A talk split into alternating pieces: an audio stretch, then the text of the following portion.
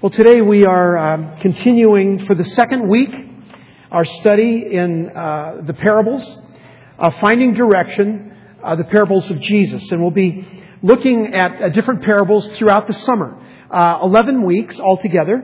And um, Pastor Brandon will be preaching two of those. Uh, Pastor Corey one, and, pa- and Pastor Steve. Yeah, Steve Reed will be teach- preaching the other one. And that's pretty sounds pretty good, Pastor Steve. Uh, anyway, uh, we'll have uh, throughout the summer, uh, you'll hear from the whole team, and I'm really excited about that. I also let them pick their own uh, their own parables. So if you don't like a parable they pick, don't blame me. Okay, so that's that's enough said. Uh, especially Steve Reed when it's his turn. So um, finding direction, the parables of Jesus. Today we're looking at the parable of the rich fool. And the reason I picked this parable, because it's the most difficult one to understand. And I'm no smarter than anyone else. But I think there is so much profound truth in this parable, but it's really kind of weird and odd, and I think you'll pick up on that as we go through it. So, uh, the parable of the rich fool. If you have your Bibles with you, turn to Luke chapter 12, verses 13 to 21, and uh, we're going to read that. It's in your bulletin. Also, we'll put it up on the screen. But uh, this is the Word of God for Hope Covenant Church today. Someone in the crowd said to him, Teacher, tell my brother to divide the inheritance with me. Jesus replied, Man, who appointed me a judge or an arbiter between you? Then he said to them, Watch out. Be on your guard against all kinds of greed. A man's life does not consist in the abundance of his possessions. And he told them this parable. The ground of a certain rich man produced a good crop. He thought to himself, What shall I do? I have no place to store my crops. Then he said, This is what I'll do. I'll tear down my barns and build bigger ones, and there I will store all my grain and all my goods. And I'll say to myself, You have plenty of good things laid up for many years. Take life easy, eat, drink, and be merry. But God said to him, You fool. This very night, your life will be demanded from you. Then who will get what you have prepared for yourself? This is how it will be with anyone who stores up things for himself, but is not rich toward God. Jesus did not provide a title for this parable. Most translators call it the parable of the rich fool, which sounds kind of harsh to me, so I've renamed it and I'm kind of contemporizing it, and I want to call it the parable of Mr. Bling Bling. Now, now the usage of the phrase bling bling is only about 14, as far as I can find, 14 or 15 years old. Came out of the hip hop movement. And it's uh, used to, uh, originally it was used to refer to uh, extensive jewelry or accoutrements that one might wear. Okay, but uh, it has become increasingly popular over the last 15 years. In fact, its usage is so common that the word has even been accepted into the prestigious and time honored Oxford English Dictionary. Uh, C.S. Lewis would turn over in his grave. Um, here is the definition of bling bling in the Oxford English Dictionary an entire lifestyle built around excessive spending and ostentation. In other words, some who have a lot of stuff like to show that they have a lot of stuff. That's called bling bling. Now, the man in the parable is a man like that. Uh, his life was built around his possessions and his money and his family, all good things. And Jesus wants us to listen to the lessons of this parable. Remember, we talked about last week that parables are stories with intent.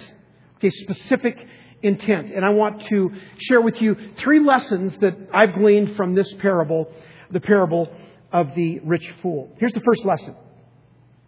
Don't let money drive you. Verses 13 to 15. Someone in the crowd said to him, Teacher, tell my brother to divide the inheritance with me. Jesus replied, Man, who appointed me a judge or an arbiter between you? Then he said to them, Watch out be on your guard against all kinds of greed. A man's life does not consist in the abundance of his possessions. What Jesus is saying is um, there's an alert here, you know, kind of a red blinking light. Be careful. Go slowly here. And he's saying this to this man, which is kind of interesting. We'll talk about that in a minute. This man um, actually was in the crowd, and Jesus was talking about something completely different. In fact, Jesus was talking about um, uh, a teaching about the importance of confessing your love and your faith in Jesus. He's talking about confessing with your mouth. How important it is to use your mouth to say, I love Jesus or I serve God, those kinds of things. It's similar to what we experienced last Sunday, right? Um, uh, you, those of you, well, most of you were here, I would think, and we had 16 people up on the stage, uh, children, teenagers, and adults, and each one of them expressed their faith verbally, right? They confessed their faith. That's what Jesus was talking about to the crowd, talking about confessing your faith. Out of nowhere comes this guy. Now he's probably standing up front. He was probably dozing off. Uh, by, by, the way, I, rec- I see you when that happens.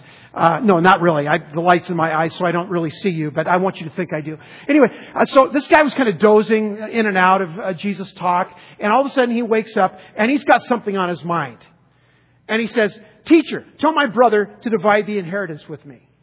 And Jesus is going, Where, where'd that come from? You know, what, what are you talking about? You know, what, what's going on here? And uh, it kind of reminds me of the old saying when this guy said, you know, he's talking about dividing up the inheritance. You know, where there's a will, uh, there's relatives trying to divide it up. You know, that old saying. Um, in fact, one of my goals in life uh, when I die is to spend the last penny in my checking account so that my kids don't fight over it. You know, I think that's the best inheritance I can give my kids is absolutely zero money. Let them fend for themselves. I did, you know, that kind of a thing. So here we have, teacher, uh, tell my brother to divide the inheritance. So he's concerned about his inheritance. And Jesus says, now, now wait a minute. Now he could have said, would you go back to sleep? Because we're talking about something else. But Jesus thought this important enough to say, okay, let's this this matters. Let me let me talk about this, and we'll kind of go off on a rabbit trail. And so Jesus says, "Beware, guard against every kind of greed. Life is not measured by how much you own." Jesus was always taking opportunities to speak truth to people who wanted to hear. Now, the word that's used in this, or the original word in the King James version, and it's a good translation, is covetousness. Covetousness, uh, which means driven by stuff a deep desire for things. Um, it, it, means, the word literally means to cast your eye on something and, and, and just stay fixed on it. And uh, maybe you see a car or uh, you see a, boat or a, a home, and, and you and we all look at those things and appreciate them. And, wow, that's really cool. That's really neat. But when you fix your eyes on that and you attach your eyes and your heart to that thing, that's called covetousness. And Jesus said, "Be very careful." there's danger ahead. It can be a person or possession. You can say to yourself, I really need that. I really want that. Jesus says, beware.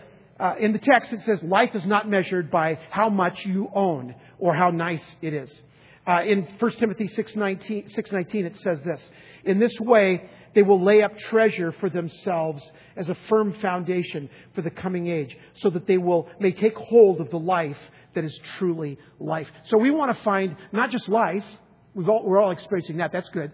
We want to find that which is truly life. And if you have a covetous heart, if you've attached your heart, your desires onto something or some person, uh, Jesus said, be very, very careful. There is danger ahead. I, I read uh, where James Merritt was telling about an older woman who moved into a retirement home. And she began to stare at this one particular man who had been in the retirement home for years. Um, he would go to breakfast. She would go to breakfast and sit right across from him. And, you know, while they're eating their raisin bran, she would just stare at him, you know. Made the guy feel kind of creepy, you know. So at lunchtime, he would go and sit in a, a far corner, and, and sure enough, this woman would come over and sit and, and, and, and just stare at him, you know, like. And same thing happened at dinner. Uh, it went on, if he went out on the front porch to rock, she found the rocker next to him and she would just stare at him like this. And finally, he was getting really kind of freaked out after about four days of this. And he said, Lady, why, why do you keep staring at me? She said, You look just like my fourth husband. He said, Well, how many husbands have you had? She said, Three. Uh, so, beware if your eyes get fixed on something and, hmm, I need that. That is called covetousness. And Jesus said there's danger there. Now, the reason there's danger there is not that there's something wrong with stuff. There's not something wrong with stuff. There's something wrong with loving stuff. There's something wrong with attaching to stuff. Beware of holding on too tight. Thinking something of life, uh, thinking something in life, whether it's a possession or a person, is that which gives you life. And instead, the First Timothy passage says, no, that's not what gives you. What gives you life is a relationship with God through Jesus Christ. And he calls that not life, but he calls that truly life. Truly life. It's where you breathe in life. It's when you experience all that God wants you to experience in relationships with people love, joy, peace, faithfulness, all those great fruits of the Spirit. God wants you to experience that. So his first lesson is be very, very careful. Don't let money or possessions drive you because covetousness kills. There's a, there's a second um, lesson, I believe, in this uh, parable, and it's this don't let money or possessions deceive you. Uh, verses 16 to 19. Let me read those for you. And he told them this parable The ground of a certain rich man produced a good crop. He thought to himself, What shall I do? Now, when I'm reading this next, uh, what, what the man's thinking and saying, I want you to count the number of times he says, I or me or myself. Okay? Um, he thought to himself, What shall I do? I have no place to store my crops. Then he said, This is what I'll do. I will tear down my barns and build bigger ones, and there I will store all my grain and my goods. And I'll say to myself, You have plenty of good things laid up for many years. Take life easy, eat, drink, and be merry. Okay, now, uh, Mr. Bling Bling, uh, in that, how many, how many did you count? How many? I heard 15, I heard 10. I counted 15. Okay, so, there's a lot of me, me, me, me. There's a lot of I, I, I, my, my, my, my, my, myself. And we talked about that a, a, a, couple of weeks ago, right? In our in our series on financial freedom, we talked about all the things we spend our, on ourselves. Or remember, it was it was me, me, we, uh, me and then others and God. And, and, and so this is kind of like Mr. Bling Bling is in that mode of I, I, me, myself. Come on. I. Now, let me, let me do a side note uh, about rich and poor. We get really all up in a bunch as middle class Christians in the United States. We got all caught up in this rich poor thing uh, because all of us think that we're not rich. We think that the guy on the rung above us is rich. And, um, and, and yet, and we also have a problem with poor people. Uh, and what I'm saying by that is, many, I've heard many Christians say this, certainly not you, oh, it had to be my other churches. Uh, I've heard people say, you know, poor people are poor because they choose to be. Right? How many times have you heard that? And some of you think, I kind of believe that, you know. Well, forget that. Okay, we're talking about, in the Bible there are four categories of riches and wealth. And the four categories of people are thus. thus. This is just a side note. Number one, the righteous rich. The righteous rich. Those are the ones that we've been talking about in our series on financial freedom. Uh, they've obtained this by hard work, uh, good investments. Um, what they do with their money is righteous. Uh, they give, save, and then spend. They don't have that reversed. You know, they, they flip the list. They give, they save, they spend. And, and when, you, when they do that, God wants to literally overrun them, overwhelm them with His blessings. Now, the blessings aren't always financial. We know that. But God wants to open up His arms and open His, his gates to you. That's the righteous rich. And I think, quite honestly, if most of you kind of think about it, that's most of us. Most, most of us don't think of ourselves as rich, but all of us, even the poorest among us, is in the top 2% of the world's wealthiest people. Okay, so just kind of remember that. So we're kind of rich.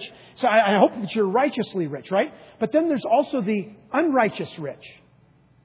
Those who are dishonoring to God. Those like Mr. Bling Bling, me, me, me. I want bigger barns. These are those who have gained their finances perhaps unscrupulously or crawling up the back of someone else or cheating on taxes or, or simply by doing the list wrong. By doing the list me, me, me, me, we, me, me, and then maybe if there's something left over, God. Those are the unrighteous rich. And then there are the righteous poor. Okay, now, uh, for some of you, this may be hard to understand, but there are people in the world, a lot of, especially in third world countries, that are every bit as hardworking and as industrious as you are. and yet they have nothing. Uh, because of their circumstances, because of where they were born. I mean, some of us are wealthy simply because we were born in the United States, right? Uh, they, and, and, so, and these people are hardworking. Uh, they just don't have very much. They're poor. Their hearts are righteous. They love God. God is pouring out blessings. They may not be financial blessings, but He's pouring out blessings upon them. They still honor God. I mean, I've told you before that, that when you look at categories of people, who gives the most per capita of, of, of categories of people? The ones who give the least are white collar men, percentage of their giving. The ones who give the most are single black women. So, so, it's not about how poor you are eh, or rich you are in terms of how generous you are. The, the, a good example of that, of course, is the widow and her mites. She was the most generous person in the world, and she was probably the poorest person in the world. So there are righteous rich, there are unrighteous rich, there are righteous poor, and we all know there are unrighteous poor. I saw a sign the other day, and I love this sign because of the honesty. The guy is standing on the side of the road holding up a sign. Usually it's Vietnam vet, need food, God bless. You know, this guy had a great sign. Here's what the sign said. I'm not going to lie to you. I just want money for beer. Okay. Now I, I, I love that guy. You know, I, in fact, I didn't have any money on me. I would have given him five bucks just because of his honesty. You know, I love somebody like that. But, but these are what we call the unrighteous poor. They don't work hard. They don't care to work hard. Uh, they mooch off a family. They go to the casino and spend, blow money. They're frivolous. They get more credit cards than they can handle. And uh, those are people that are just not honest before God. So please, when you're thinking about rich and poor, don't think that the rich are virtuous and the poor are not. There are both of the same, you know, it's some of the same stuff. So that's kind of my little side note on rich and poor. So let's get back to the parable. Um, all that to say, that we need to be very careful how we look or categorize others. Because we are all wealthy, all of us. Let's make that clear. Um, everybody thinks that they're, the guy that's wealthy is the guy that's above you, but we're all wealthy. So let, we'll just settle on that. So, and, and Jesus is saying, don't let wealth deceive you.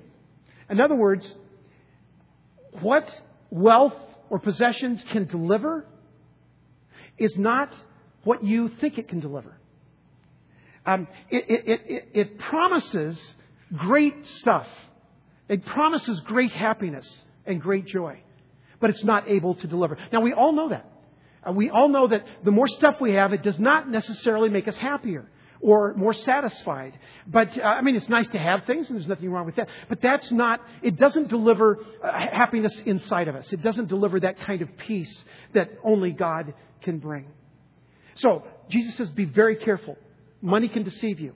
You can start believing that that's the thing that will give you life. That's the thing that will sustain you. That's the thing that will fill you up. That's the thing that will make you happy and joy filled, like Mr. Bling Bling. We see that in his life. Now, back to the parable. Uh, so, Bling Bling is there, and he's uh, looking at all of his, his stuff, and he's got a great crop. And yeah, it was because of hard work and good fortune and all kinds of things. So he's got a great crop. So he looks out over his vast empire, his vast fields that are ripened to harvest. And he says, What on earth am I going to do? I don't have enough place to store this stuff. What am I going to do? What am I going to do with all the extra? And so he went through the list. Should I give it to the poor? Ha, he thinks. They're just lazy slobs. Why should I give it to the poor? If they wanted to work, they would go and get a job at 7-Eleven. You know, they, I mean, they, they should they should go wash camels. You know, if they're, if they're really poor. So, so he, he had that kind of an attitude. He said, I'm not going to do that. Should I help my neighbor? He said, No, I know the scripture. And he says, I know the scripture that says God helps those who helps themselves. The only problem is that's not in scripture. In fact, that's not even a Christian concept. You know, but, yeah, but that's what he believed. I'm not going to help my neighbors because God will help those who help themselves. And, and, so he's going through all the list, and finally he sets upon an idea that really matters to him, that really resonates to him. And here's the idea. I know what I'll do. I'll build bigger barns. I'll build bigger barns. So he tears down all of his barns and builds these really cool, big, modern, first-rate barns. Now, when I read this, uh, and, and you read it initially, this parable, you say to yourself, oh, thankfully, uh, Duane's not going to hit me in the head because this is not me. I, I, I, am not that, I'm not that guy. I'm, I'm not Mr. Bling Bling. Well, as, as I was reading this, I had to kind of repent uh, of my own attitude towards rich and poor and all of that. And, and I had to say, wow, I, I think I've got a little bling bling in me. Well, let me give you an example. So, uh, in 1950, uh, the average size of a home in America was 1,000 square feet. When Sherry and I were in seminary in the 1970s, our apartment was 650 square feet. And uh, we still managed to uh, survive somehow, you know, right? So in 1950, the average home in America was 1,000 square feet. In 1970, 30 years later, the average household size, the year Sherry and I were married, was 1,500 square feet. In 30 years, it had gone, it was, it was 33% larger, or 50% larger. In the year 2000, the average size of the home in America is 2,200 square feet in the year 2000. So in the last 30 years, the size of families has been reduced by 25%. The average size of family is 25% smaller than it was in the last 30 years. And the average size of our houses has increased 50%. Here, here's what God hit me over the head with bigger barns. bigger barns. I, have got a bigger barn. I, I, I don't like to think that way, but I just do. Now, now, for some people, bigger barns, bigger houses, it's not enough. So we get closet organizers and, and we get an entire room for my wife's shoes. No, I didn't really say that just out loud, did I? Yes, I think I did.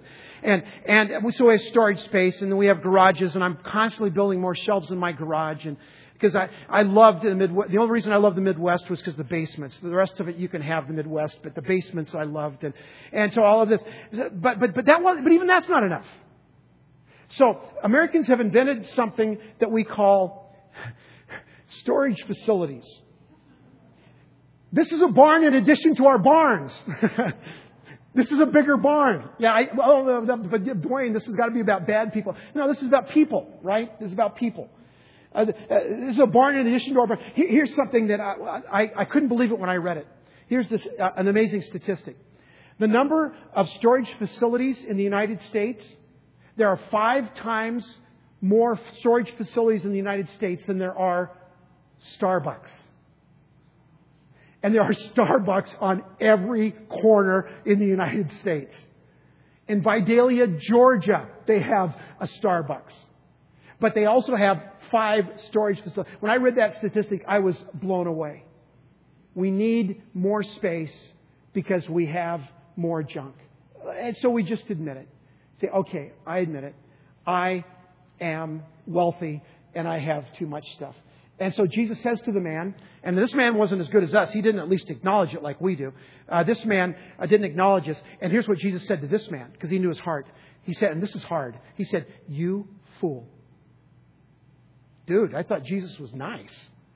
I, I wrote next Sunday's sermon last week because we're going to take the grandkids to Disneyland. And and, and one of the things, points I made in next Sunday's sermon, this is a preview, is that Jesus is not always nice. In fact, seldom is he really nice. I mean, he's truthful and he's loving and he's compassionate, but he's not always nice. And, and here's one of those times he wasn't very nice. You fool. You have totally missed the idea of stuff and wealth and things and people and life. You fool. You see, the American dream, in some ways, is God's nightmare. Now, the reason I say that is not because America's bad. No, it's not. It's just that we are so wealthy that it's really hard for us not to embrace those things as the things that give us life. The American dream, in some ways, is God's nightmare because we want bigger, better, faster, shinier, newer. We want it. We want it. Mr. Bling Bling in that text said, here's, and I'll say it for you out loud. I, I, I'll, I, my, I, my, my, I'll, myself. That's in one verse. Some say, yeah, I, I, I know. Uh, and so I know, I've said this myself, and some of you have said it. But if God gave me a lot of money, then I'd be generous. You know, if I hit the lottery, you know, then I'd be generous. You know what God says to that in this text? He said, uh, if you're faithful in a little, you'll be faithful in much. People that say, I'll give God a lot and I'll, I'll do a lot of good things with my money when I get a lot of money, those are people that are usually not faithful in, in the small things, in the small amount that they have. God says, be very careful. This money thing, it will deceive you. You have plenty of good things laid up for many years, this man said. Take life easy, eat, drink, and be merry. He is so deceived He believes life is about accomplishments and accumulations and recreation. He thinks he will live forever. The man failed to realize that not only did God run, own the man's stuff, God also owned the man's soul. Here's the final lesson for the parable. Don't let money destroy you. Don't let money destroy you. Verses 20 and 21. But God said to him, You fool, this very night your life will be demanded from you. Then who will get what you have prepared for yourself? This is how it will be with anyone who stores up things for himself, but is not rich toward God. This man thought that he had many years left. Don't we all? I mean, how many of us remember talking to Craig Wilson two Sundays ago? Was it two Sundays ago or three Sundays ago? Uh, three Sundays ago, talking to, you know, he's in his wheelchair. He's the man, he was the tall man without a leg and almost, he was very friendly. Almost all of us had something to say to him that Sunday. Did any of us think that he was going to be dead in four days? He's 53 years old. He's a young man, at least compared to me. He, he was 53 years old. And somehow we think we will live forever. Well, but Pastor, I need to feel secure. I understand that. God understands that. But how much is going to make you feel secure? I'll tell you what I'm secure in. I see my grandkids who are there with us for these three weeks, and I'm secure in the fact that they know Jesus. And no matter what happens, we're going to all be together for eternity. That's what I'm secure in. And then the text says that to this man, he was told by this angel that your soul is required of you. Now, this is a banking term. It means to call in a loan. It says your, uh, your soul is required of you. It means that your, your loan is to be called in. Um, you see, all that we have and possess, even our ingenuity and our hard work and our, and our intelligence, all of those things that we think are ours, all of those things are on loan from God. And even our lives are on loan from God. He is the owner of our stuff and of our souls. So this man, Mr. Bling Bling, laid up treasure for himself, but he was not rich toward God. Now, the phrase is interesting. The phrase rich toward God means that we love and embrace the things that God loves and embraces. And the list of things that God loves and embraces, well, it's a long list, but in some ways it's a short list. Because what the short list is this um, God, love and embrace God, and, and people, right? And there's other things too. We love and embrace joy and peace and happiness and laughter. Those things are all great too. But, but the list is pretty short. You love God and, and you love people. Those are people that are rich toward God. Now, consequently, this Mr. Bling Bling let money and possessions drive him. He let money and possessions deceive him. And then one night, God called in the loan on the man's soul. And ultimately, God destroyed him. And for this reason, God calls him a fool. Haddon Robinson helps us imagine this man in the 21st century. You can imagine the rich man sitting at a desk one evening, and across the desk is uh, this uh, elaborate plans of brand new, bigger, and more beautiful air conditioned barns. Across the desk from him is the town architect, and sprawled out in front of them are these blueprints and and the rich man says to the architect, now, now, listen, there's a time in my life when I had the best and biggest barns in the whole community, but, but that wasn't enough.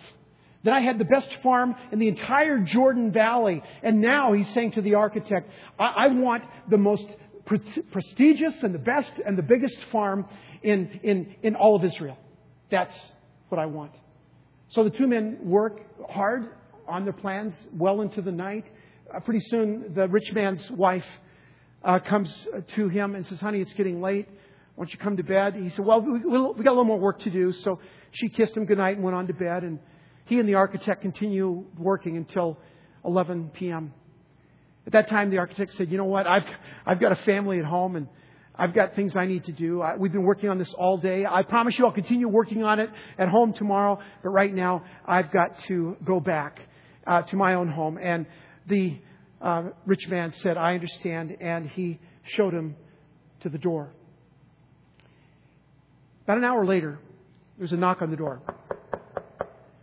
And the rich man couldn't figure out who that might be, so he started going towards the door after he had bolted the door earlier. And, and before he got to the door, a presence was in the room. And he said to the presence, Who, who is this? And the presence said, I'm deaf. Well, what are you doing here? Well, I've come to claim your life. Well, that, that's not fair. You can't do that. Uh, you, have not given me any warning. You, you, didn't tell me that I only had so much time. That, that, that's just not fair. And Death said, Well, yes, I did. I, I showed you dozens of times. I, last week, when that little boy was killed accidentally, that was a warning to you. Uh, a year ago, when your partner died. Every time you open the newspaper and read a, uh, in the obituary column, and every time you pass a cemetery, I, I give you warnings all the time that your life is limited. And, and uh, I'm sorry, uh, you may not have understood it, but that's, whether you heard it or not, that's what I'm here for. And then the death said this. He said, 10, 9, 8, seven. The rich man says, oh, wait, wait a minute. Come on, man. We can, we can negotiate. This isn't right. Uh, I'll give you half of my farm, half of my wealth, half of my barns, half, I'll give you half of everything. And, and, and death said, what am I supposed to do with that? Six. Five. Four. Oh, okay. Now, now come on. Now, this isn't fair. I'll, I'll give you everything. I'll give you all my barns, all my flocks, all my wheat. I'll give you all everything I have. Every, I'll start from scratch, but just don't take my life. It's it's not fair. And at this death, simply just waved his arm and said, three, two, one. After that, the man died. That man had prepared for contingencies, but ignored life's only inevitability. The next morning, his wife comes down and finds her husband slumped across the desk. She tries to wake him up and discovers that he's dead. A day later, all the people in the community gather and they have a wonderful eulogy and talk about him as a model citizen of their community, and he was. They talk about his, his success and his contributions to their community. After all, he had built the biggest barns in all of the land. And then they take him to the cemetery and they bury him. And over the grave, they put a large stone. And on the stone is a word from the Bible and a word from the poets. And, and, then there's a statement uh, about how that he was so noble and successful and visionary and progressive. And all of this was on this huge stone marker. And then the crowd went home. That night, the angel of God walked through the cemetery. And over all that they had engraved on the stone, he wrote one solitary word fool. The parable, Jesus says, is to understand that life, truly life, is not about what you embrace.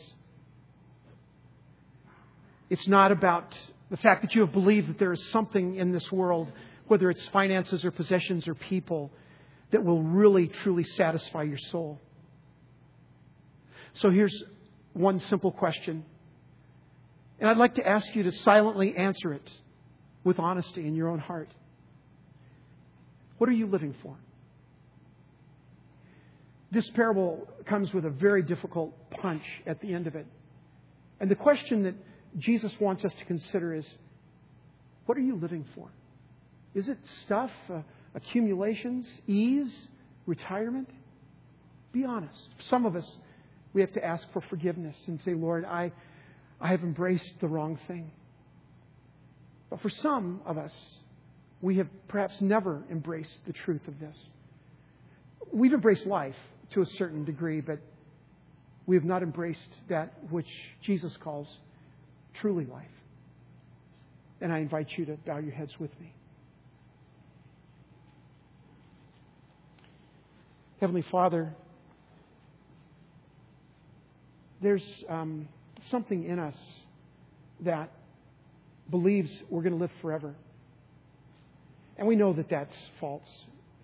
And we also know that life is certainly more about accumulations and stuff. But it's so easy to get caught on that river of prosperity, that um, nice, easy flow of life where we're accumulating things and we're embracing things that we believe have substance in life, but we're ignoring that which is truly life. And Father, I'm asking this morning for myself and for all of us that we would simply ask the question what is it that I want from life? What is it I need? And Lord, I, I pray that that question, at least at some level, would be answered as we come to the table of God this morning. We come here to this table um, not because we have all the answers, but because we don't have any answers. We come to this table not because we are perfect, but because we are imperfect. We come to this table not because we are healthy and robust, but because we are sick and broken. We come here to receive God's grace, to receive His help, to receive His hope. And before we take this communion, I'm wondering if there are those who would say, Pastor Duane, I, I resonate with this message because it's so easy for me to get caught up in this. But others of you might be saying, well, I don't understand this at all because I, I've never given my heart to Christ. And yet, somehow, by the Spirit of God, I believe that today is the day. And so I would encourage you, if that's your spirit, if that's your heart, that you would simply say, Lord Jesus, come into my heart. I want you to be number one in my life. I want you to be my Lord and my Savior. I need you. I want you. And if that's your prayer this morning, the beauty of that is that God promises that He will do exactly that. That He will come into your life and redeem you and forgive you of all your sins and prepare you to receive everlasting life. And that everlasting life can begin this morning as you come to this table and participate in the life and the death and the resurrection of Jesus Christ. That's my prayer for you and for each of us. And we thank you, Father, for the great privilege of sharing in this table. On the night Jesus was betrayed, he took the bread and he broke it and he said, This is my body which is broken in you. Take and eat. In the same way, after Jesus had taken the bread, he took also the cup and said, This is the new covenant in my blood. Drink ye all of it. For as often as you eat this bread and drink this cup, you proclaim the Lord's death until he comes again. I'd like to ask the servers, if they would, to please come forward. And as you're preparing your hearts to receive the Lord's Supper, I would invite you to participate. At Hope Covenant Church, we uh, talk about open communion. It doesn't matter if you belong to another church or don't go to any church, if you are a child of God, this body and blood is for you. And so we invite you to partake in this meal.